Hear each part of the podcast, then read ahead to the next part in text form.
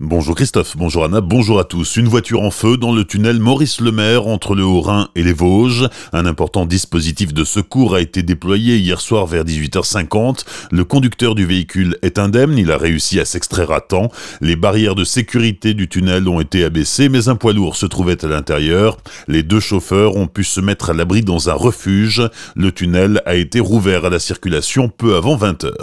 Les chèques énergie commencent à arriver dans les boîtes aux lettres pour la deuxième année consécutive, le gouvernement offre une aide aux foyers les plus modestes pour régler leurs factures de gaz, d'électricité ou de fuel. En Alsace, 131 000 foyers bénéficient de cette aide cette année. C'est 60% de plus qu'en 2018. Selon les revenus, le chèque peut aller de 48 à près de 280 euros par foyer.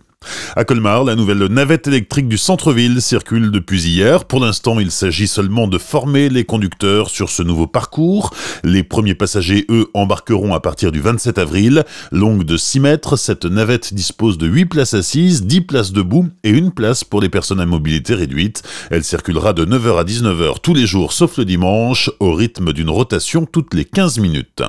Les deux églises de Gubwiller et Lottenbach vont pouvoir être restaurées. Une habitante de Gubwiller, décédé en 2016, qui n'avait aucun descendant, a légué sa fortune à trois associations caritatives et au conseil de fabrique des paroisses qu'elle fréquentait. 4 millions d'euros environ, dont plus d'un million servira à la rénovation des deux églises. Et cela tombe bien puisque les travaux de rénovation de l'église Notre-Dame de Gubwiller doivent débuter cette année pour un montant total de 12 millions d'euros.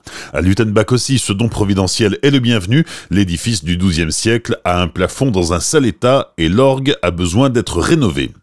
Le carême touche à sa fin, la semaine sainte a débuté dimanche avec les rameaux. Cette semaine est la plus importante de l'année chez les catholiques qui font mémoire de la passion et de la résurrection du Christ. À Orbel, le conteur Éric Noyer propose un récit de la semaine sainte au jour le jour, aujourd'hui et demain à 9h, jeudi à 11h, vendredi, samedi, dimanche à 10h. C'est au foyer Les Sources à Orbet et l'entrée est libre. M et Big Flo et Oli sont attendus cet été à Colmar. Les organisateurs de la foire au vin de Colmar ont terminé de dévoiler la programmation de la 72e édition qui aura lieu du 26 juillet au 4 août. Les Toulousains Big Flo et Oli qui ont triomphé aux dernières victoires de la musique feront l'ouverture du festival. Ce sera aussi leur première fois à la foire au vin. Quant à Mathieu Chédid, il était déjà venu en 2014. Ce sera donc son deuxième passage le 27 juillet. L'édition 2019 accueillera aussi les Black Eyed Peas, le rappeur français Eddie de Preto et Coq Robin. Pour ces différents rendez-vous, la billetterie ouvre aujourd'hui sur le site foire-colmar.com. Les concerts de Soprano et Sting sont complets. Il reste des places en revanche pour Eros Ramazzotti, Aurel San ou Patrick Bruel. En basket, 27e journée de Jeep Elite, la SIG a perdu hier soir sur le parquet de Bourg-en-Bresse. Les Strasbourgeois s'inclinent 83 à 73. Leur place dans le top 4 semble compromise. Les Alsaciens vont désormais tenter de se faire une place en play-off.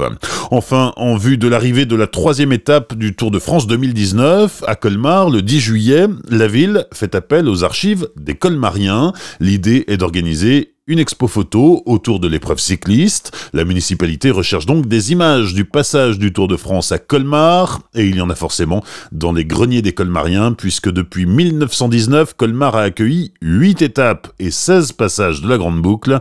Les passionnés de cyclisme peuvent aussi partager leurs souvenirs et leurs témoignages. Pour participer à cette exposition, vous pouvez écrire à l'adresse mail contact.colmar.fr. Bonne matinée et belle journée sur Azure FM, voici la météo. you.